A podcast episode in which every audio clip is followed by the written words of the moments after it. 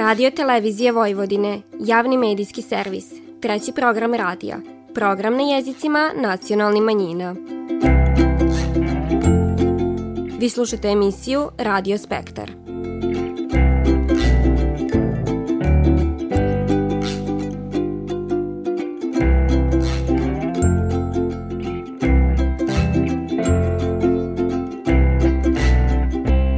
Poštivani slušalci, faljen Isus. Vi pratite program na bunjevačkom jeziku. U ovo nedeljnoj emisiji čućete o čemu je bila reči na tribini pod nazivom Jezik i pismo u službenoj upotrebi, koju je povodom godišnjice od uvođenja bunjevačkog jezika u službenu upotrebu na teritoriji Varoši Subatice organizovao Bunjevački edukativni istraživački centar Ambrozije Šarčević. U nastavku poslušajte koje su odluke donete na proširenoj sidnici Odbora za kulturu u Bunjevačkom nacionalnom savitu koje se tiču predstojećeg popisa stanovništva i obilužavanja dana dužijance. A potom vas vodimo na igranku pod nazivom Ajmo ukolo koja je održana na salašu Grge Pećarića u Subatici. No najprije donosimo reakciju predsjednika Saveza Bačkih Bunjevaca na zahtjev koji je Hrvatska akademija znanosti i umjetnosti uputila Srbiji, od koje traži da ne dozvoli da bunjevački govor bude u službenoj upotrebi u Subatici.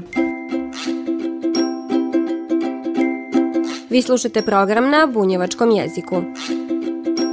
Predsjednik Saveza Bački Bunjevaca Mirko Bajić reagovao je na dokument Hrvatske akademije znanosti i umjetnosti o zaštiti hrvatski nacionalni interesa pri prigovorima sa Srbijom u pogledu njezinog ulaska u Evropsku uniju, u kojem je navedeno da Srbija treba priznat hrvatski etnički integritet Bunjevcima i od zvaničnog Beograda treba tražiti odricanje od proglašenja bunjevačkog govora Hrvata službenim u Subatici, jel bi se, kako stoji u dokumentu, to moglo shvatiti kod dio političkog plana identitetskog rastakanja Hrvatske bunjevačke zajednice u Vojvodini. Hrvatska akademija znanosti i umetnosti utražila od Srbije da onemogući da bunjevački govor bude u službenoj upotrebi u Subotici. Takav zahtev je besmislen i može da se tumači jedino kao akt mržnje i kao licemeran stav.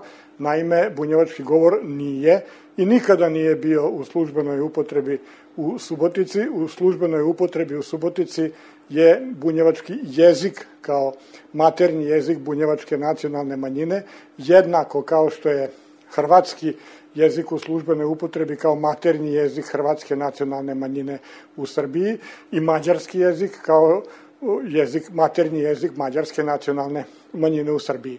Dakle, takav stav u stvari se može tumačiti jedino zahtevom da bunjevci ne postoje ili možda će Akademija Hrvatska tražiti uskoro i da se Brozov dokument iz 45. godine zvanično primenjuje u Srbiji. Valjda ga i Evropa priznaje da bunjevci jesu Hrvati bez obzira na ličnu izjavu. Ja ne razumem E, kako bi mogao to biti stav jedne akademije nauke i umetnosti. Lider Saveza Bački Bunjevaca navodi da kad bi se, ko što traži Hrvatska akademija znanosti i umjetnosti, u potpunosti izjednačila prava Hrvata u Srbiji i Srba u Hrvatskoj u pogledu službenosti jezika, hrvatski jezik nikad ne bi bio službeni jezik u Subatici, jer u ovoj varoši živi samo 10 od 100 Hrvata, a nigdje u Hrvatskoj gdje živi 10 od 100 Srba, srpski jezik nije u službenoj upotrebi.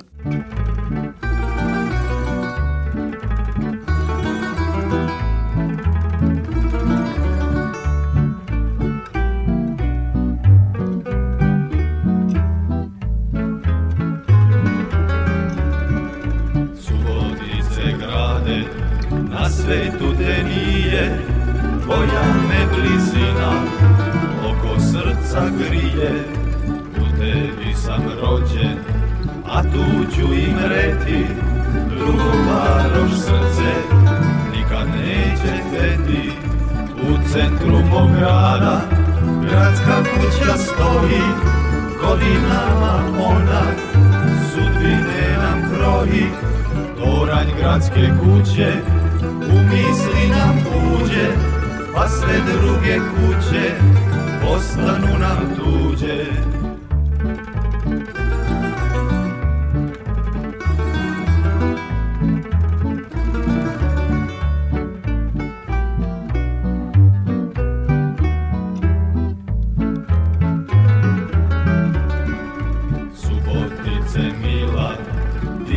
Moja druga, kad u tebi nisam,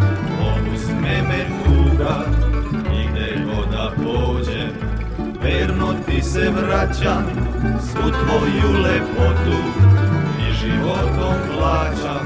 Bunjevcima ti si, kolenka i mati, uvek će te oni svojim gradom zvati.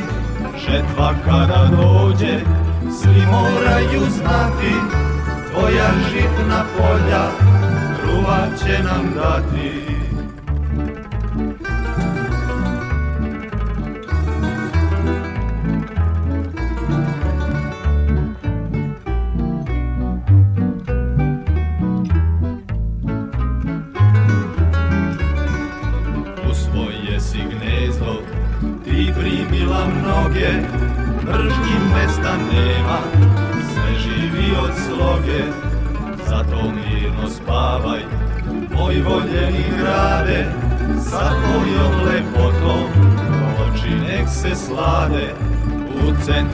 Grada, gradska kuća stoji, godinama ona, sudbine nam kroji, toranj gradske kuće, u misli nam uđe, pa sve druge kuće.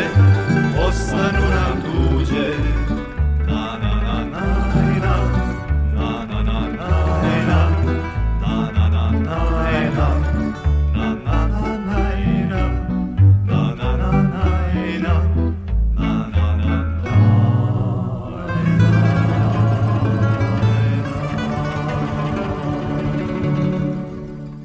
Jezik i pismo u službenoj upotrebi. Naziv je tribine koju je povodom godišnjice od uvođenja bunjevačkog jezika u službenu upotrebu na teritoriji Varoši Subatice organizovao Bunjevački edukativni i istraživački centar Ambrozije Šarčević. Na tribini koja je održana u novoj čitaonici Varoške biblioteke u Subotici divanio je Adrian Borka, samostalni savjetnik za inspekcijski nadzor za službenu upotrebu jezika i pisma iz Pokrajinskog sekretarijata za obrazovanje, propise, upravu i nacionalne manjine nacionalne zajednice. On je prisutno upozna s međunarodnim pravnim okvirom koji se tiče ostvarivanja prava nacionalnih manjina, te se posebno stvarnio na Evropsku povelju o regionalnim i manjinskim jezicima, zakonske propise u našoj zemlji koji se dotiču pitanja službene upotrebe jezika i pisma, te na upotrebu službenog jezika i pisma u organima državne uprave i drugim organima javne vlasti. Prva godina naravno uvek je teška, ali Bunjevački nacionalni savet je dosta toga uradio kao na primjer znači, donio odluku o tradicionalnim nazivima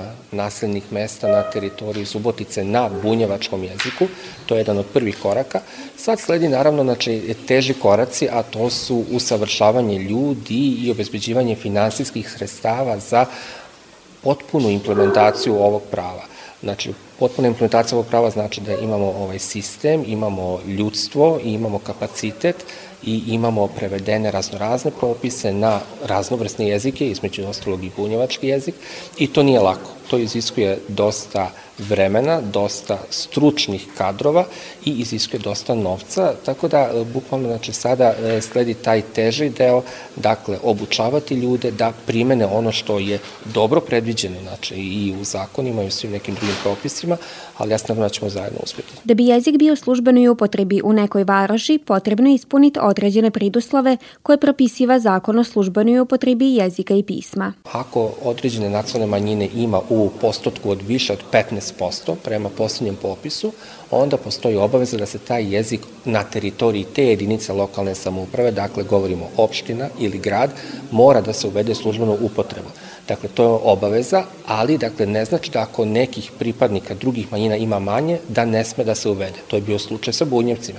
Dakle, njih ima manje od 15% na teritoriji Subotice, ali dakle, ta pozitivna diskriminacija, te mere, ne, mere afirmativne akcije mogu uvek da postoje od strane države, pa je zato grad Subotica to prepoznao i iako ih ima, mislim, oko 9% ovde u Subotici, ne znam tačno, dakle, mogu da idu ispod tog postotka ali obaveza postoji uvek prema zakonu, ako ima 15 ili više posto prema popisu pripadnika te manjine, onda mora da se uvede. Godinu dana je prošlo od kako je bunjevački jezik uveden u službenu upotrebu u Subatici, a put do tog nije bio lak. Bilo je potrebno poklopiti se upornost i zakonski argument Bunjevačkog nacionalnog savita te politička volja i podrška lokalne samouprave.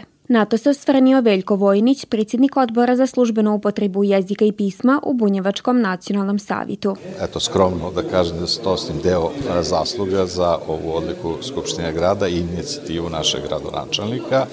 Međutim, tu se moja uloga nije završila. Sa predsjednicom Nacionalnog saveta smo bili u poseti e, ministru prosvete, gospodinu Ružiću, gde smo tražili način kako da se naši kadrovi, predavači koji nam nedostaju, e, sertifikuju da bi mogli dobiti licencu da predaju bunječki jezik, jer nešto mora biti prvo. Ove, ovde je pitanje šta je starije kokoška ili jaje, ali nas je ministar savetovao da se krene sa lektoratom pri Filozofskom fakultetu u Beogradu, ali da se premosti otvaranje takve, takve jednog lektorata, da se sa našom visokom strukovnom školom za obrazovanje trenera, vaspitača i nutricionista, da se tu već osnuje jedna katedra za bunjevački jezik, tako da bi već i vaspitači mogli da, jel treba edukovati, jel tako, decu e, formalno od najmanjeg uzrasta, da se tu već krene sa primjenom e, jezika bunjevačkog, odnosno da se odatle već počinju e, zametati kadrovi koji imaju formalnu licencu i formalno ovlašćenje. Kako istaknuto na tribini, Vojvodina je primer kako treba da je uređena i da funkcioniše službena upotreba jezika i pisma, a Subotica je jedna od nikoliko mista u Vojvodini u kojima u službenoj upotrebi čak četiri jezika, što je stavljena mapu Varoši s dobrom praksom kad su manjinski jezici u pitanju. Kad je reč o bunjevačkom jeziku i njegovoj službenoj upotrebi u Subotici, predsjednica Bunjevačkog nacionalnog savita Suzana Kujundžić-Ostojić ističe kako je dosta tog već urađeno, ali predstoji još tušta posla. Ovih godinu dana je jako brzo prošlo. U konstantnom radu i privođenju brojnih dokumenta koji smo dobijali, koje dobijemo svakodnevno, koliko smo čuli, taj tempo će se još više povećati kad se bude uh, sajt koji je u službi grada, odnosno Varoši Subatice, kad se on bude ažurirao da na njemu izlaze ovaj, takođe visti, onda će biti daleko više posla nego što je u ovom trenutku, a ima ga i ovako. U toku je izrada i dopunjenog pravopisa, nakon tog slidi semantika, radimo na, na, na osnaživanju jezika maksimalno koliko se to može uraditi u, ovako brzom roku. I da budemo pripravni za sve ono što nas čeka. Naravno, željno očekivamo i table, to je nešto što, što ljudi prvo vide, pa se nadam da, da ćemo to uskoro imati prilike da vidimo. Ostalom, do, došlo nam je lice iz pokrajine, tako da eto možemo čuti od njega odgovor. Tribini su prisustovali predstavnici Rusinskog, Mađarskog i Bunjevačkog nacionalnog savita, kojima su predstavljeni rečnik i nova proširena gramatika bunjevačkog jezika, čija se zvanična promocija tek treba održati. U okviru tribine učenici osnovne škole Ivan Milutinović deklamovali su pismice na sva četiri jezika koje su u službenoj upotrebi u Varoši Subatici srpskom, mađarskom, hrvatskom i bunjevačkom jeziku. Ove mirne pesme osenčene jadom To su eho reči što se nisu rekle. Tuge što je rasla i umrla kradom I suza što nisu nikada potekle.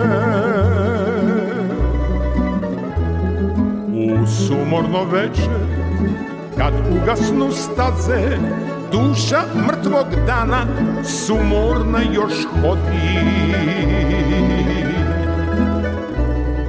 I šumi ko tamne iskidane fraze Muzike u vetru, u granju po vodi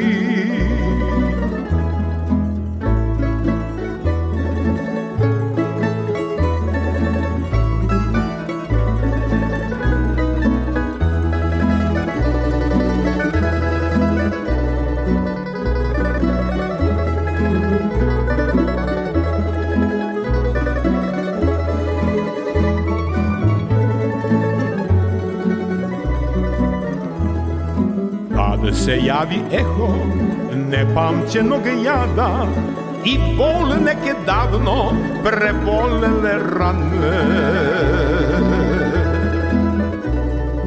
No kako je srcu, niko neće znati, zadocenela suza kad pođe da kane. Srce ima osmeh u suzi što leva U velikom bolu ljubav svoju metu Istina je samo što duša prosneva Poljubac je susret Najlepši na svetu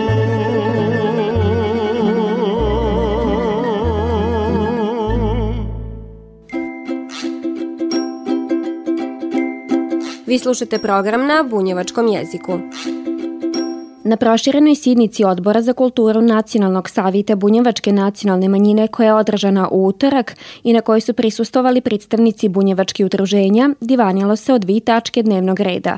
Prva se odnosila na izradu konačnog plana aktivnosti u bunjevačkoj zajednici za predstojeći popis stanovništva. Više o tom divani predsjednica Odbora za kulturu u Bunjevačkom nacionalnom savitu Kata Kuntić. Samim tim da naše udruženja ovaj, rade godinama, što kaže, u, u okviru bunjevačke zajednice. Na neki način ćemo se predstaviti, cijele godine ćemo se predstavljati sa nekim programima i u dogovoru sa nacionalnom savjetom da vidimo kako ćemo pristupiti popisu. To je na predlog ministarstva da se napravi jedna zajednička, što kaže, jedan zajednički plan i da vidimo kako ćemo dočekati ovo vrime eh, koje nam pristoji pred popis koliko će u godini popisa je li biti izazovno sve ove aktivnosti realizovati, raditi, pokreniti možda neka društva koja su tokom ovog perioda korone možda i nisu toliko imala aktivnosti? Ja to moram, mislim, moram kast, neće biti lako. Ne, ne samo zato zbog korone, nego samo da poredim ono vrime kad smo mi 90. počimali, koliko je to bilo i lana, i entuzijazma i uh, koliko smo imali volje da se sve to nara, uradi i da se onda popišemo, znači kod tog prvog popisa 2001. godine kad se popisivo, imam osjećaj da, da je to sasvim drugačije, stvarno moramo raditi puno, da to ponovimo i da što kaže da se potvrdi, makar onaj broj što je iz 2011. bio zadnji put, treba će puno raditi. Druga tačka dnevnog reda odnosila se na programe i zaduženje za pripremu i organizaciju manifestacija u okviru ovogodišnjeg dana Dužijance, koji svake godine aktivnosti su otpočele prije mjesec dana posvećenjem žita na Svetog Marka, a nastavlja se preskakanjem vatre na Svetog Ivana Cvitnjaka te košenjem žita, odnosno risom. Ris će istojići koji prošle godine na Salašu kod Mirka Babičkovića, na Paliću, ovaj, sa svim tim elementima koji smo imali prošle godine, ništa se novo neće menjati, već imamo predloženo 5-6 risara, tako da mislim da će i ove godine e, riz biti lip. Imat ćemo par radionica, što kaže na tim našim radionicama treba pripraviti sve ono što nam treba da okitimo ili obiložimo našu centralnu manifestaciju. Sama centralna manifestacija se isto ne menja u odnosu na prošlu godinu, znači sve ono što smo imali do sad, to je ovaj, okupljanje, e, polaganje cvića na bistu Blaška Rajića, povorka, e, velik koncert na trgu i normalno bandašicino kolo. To je ono, da priskočila sam, imamo dan ranije 14 avgusta, to u, u vestibilu gradske kuće, to je izložba najljepšeg pečenog kruva samuna, ono koje će normalno nositi ove godine bandašica. Kako saznajemo, ove godine bandaški par dolazi iz kulturno-umitničkog društva Železničara Bratstvo iz Subatice. U predstojećem periodu Odbor za kulturu očekiva tušta aktivnosti i programa kako u okviru obiložavanja nacionalnog praznika Bunjevaca Dana Dužijance, tako i za popis stanovništva. Od Banata prema Sremu nisko oblaci, noć se spustila, pa se ne vidi Samo moje misli po ravnici putuju. Ja ih pošaljem, al se vraćaju A ti Ti se nećeš vratiti. A ti Ti se nećeš vratiti. To je bilo davno pa se niko ne seća Rode nestale jednog proleća Vratit će se, kažu ljudi, ove godine. Ove godine ili do godine A ti Ti se nećeš vratiti. A ti Ti se nećeš vratiti ravno nigde brda sve je ravno, ravno mi je sve, jer u tvome srcu već odavno drugi stanuje, ej kad bi znala ti koliko trebaš mi, ej kad bi znala ti koliko trebaš mi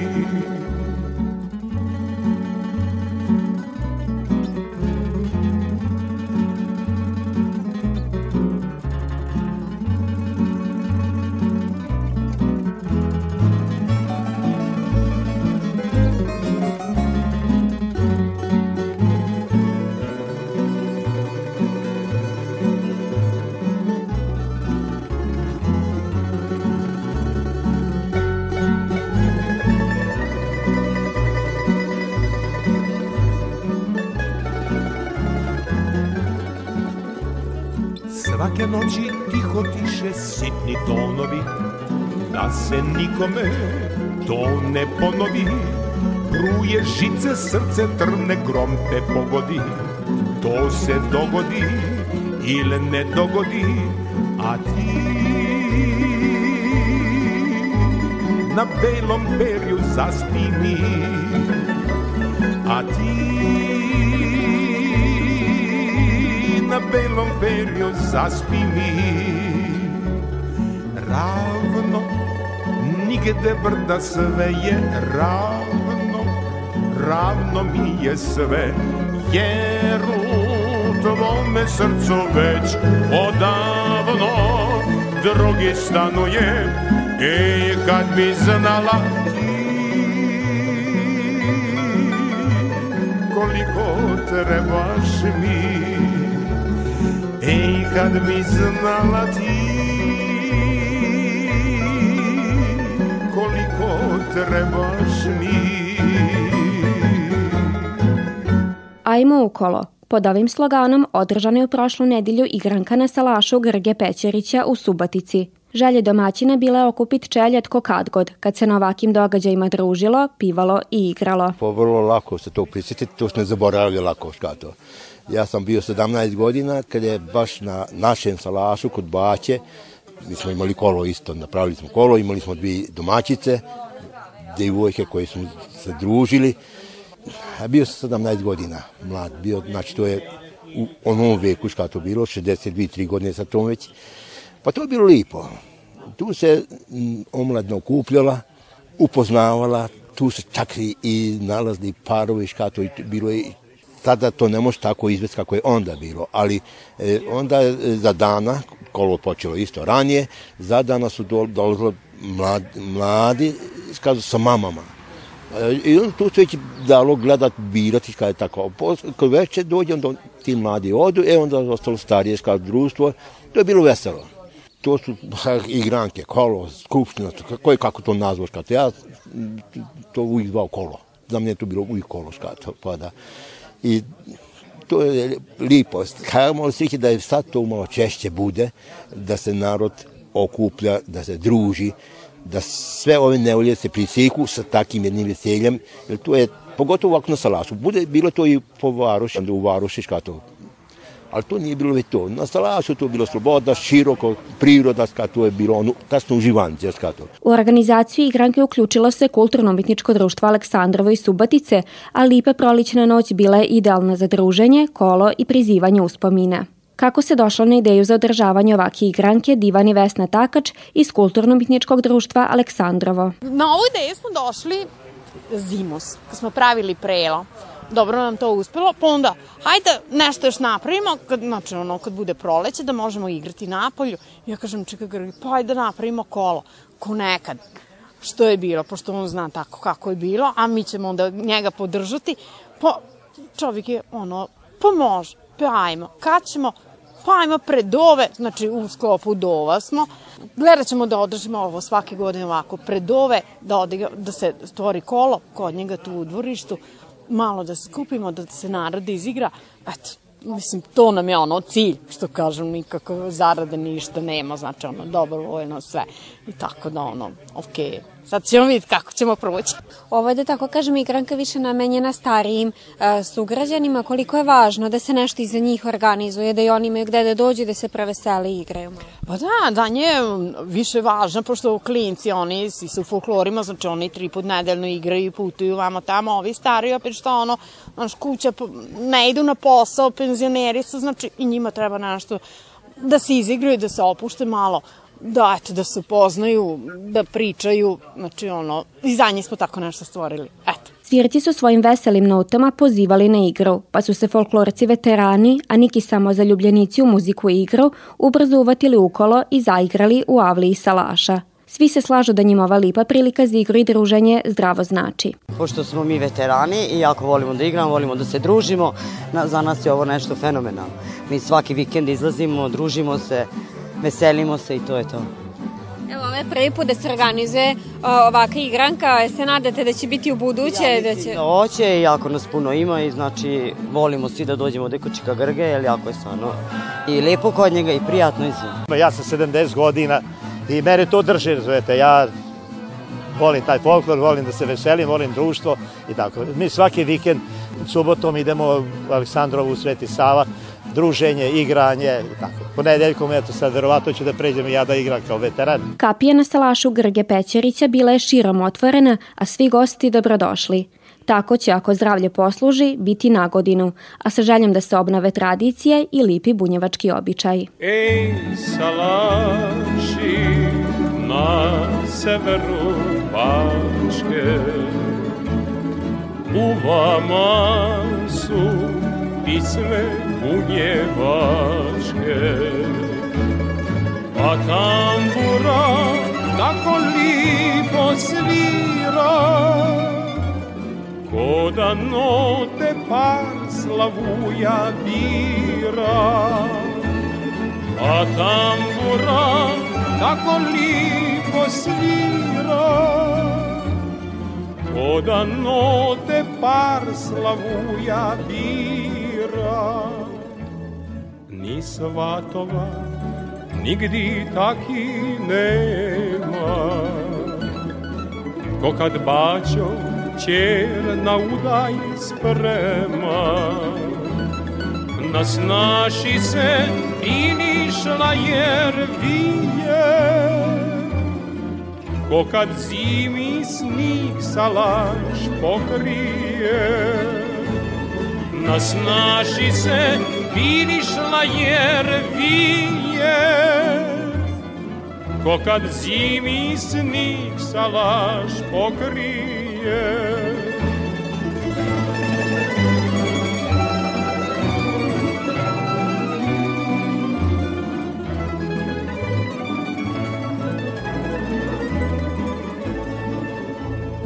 Ej, bunjevci na severu Bačke, sačuvajte pisme bunjevačke. Pivajte ih još puno godina, vaša je grana mala, ali je fina. Pivajte ih još puno godina, Vaša je grana mala, ali je fina. I lumpujte, ali lipo polako. Nek se divi i nek vidi svako. Pa nek vranci pokidaju štrange, kad se krenu momci na vašange Pa neka vranci pokidaju štrange. Kad se krenu momci na vašange Slušali ste emisiju Radio Spektar. Slušajte nas petkom posli podne od 14 časova i 15 minuta do 14 časova i 45 minuta na radio talasima 100 MHz trećeg programa radija Radio Televizije Vojvodine. Ovo izdanje emisije za vas pripravila Vanja Nešković.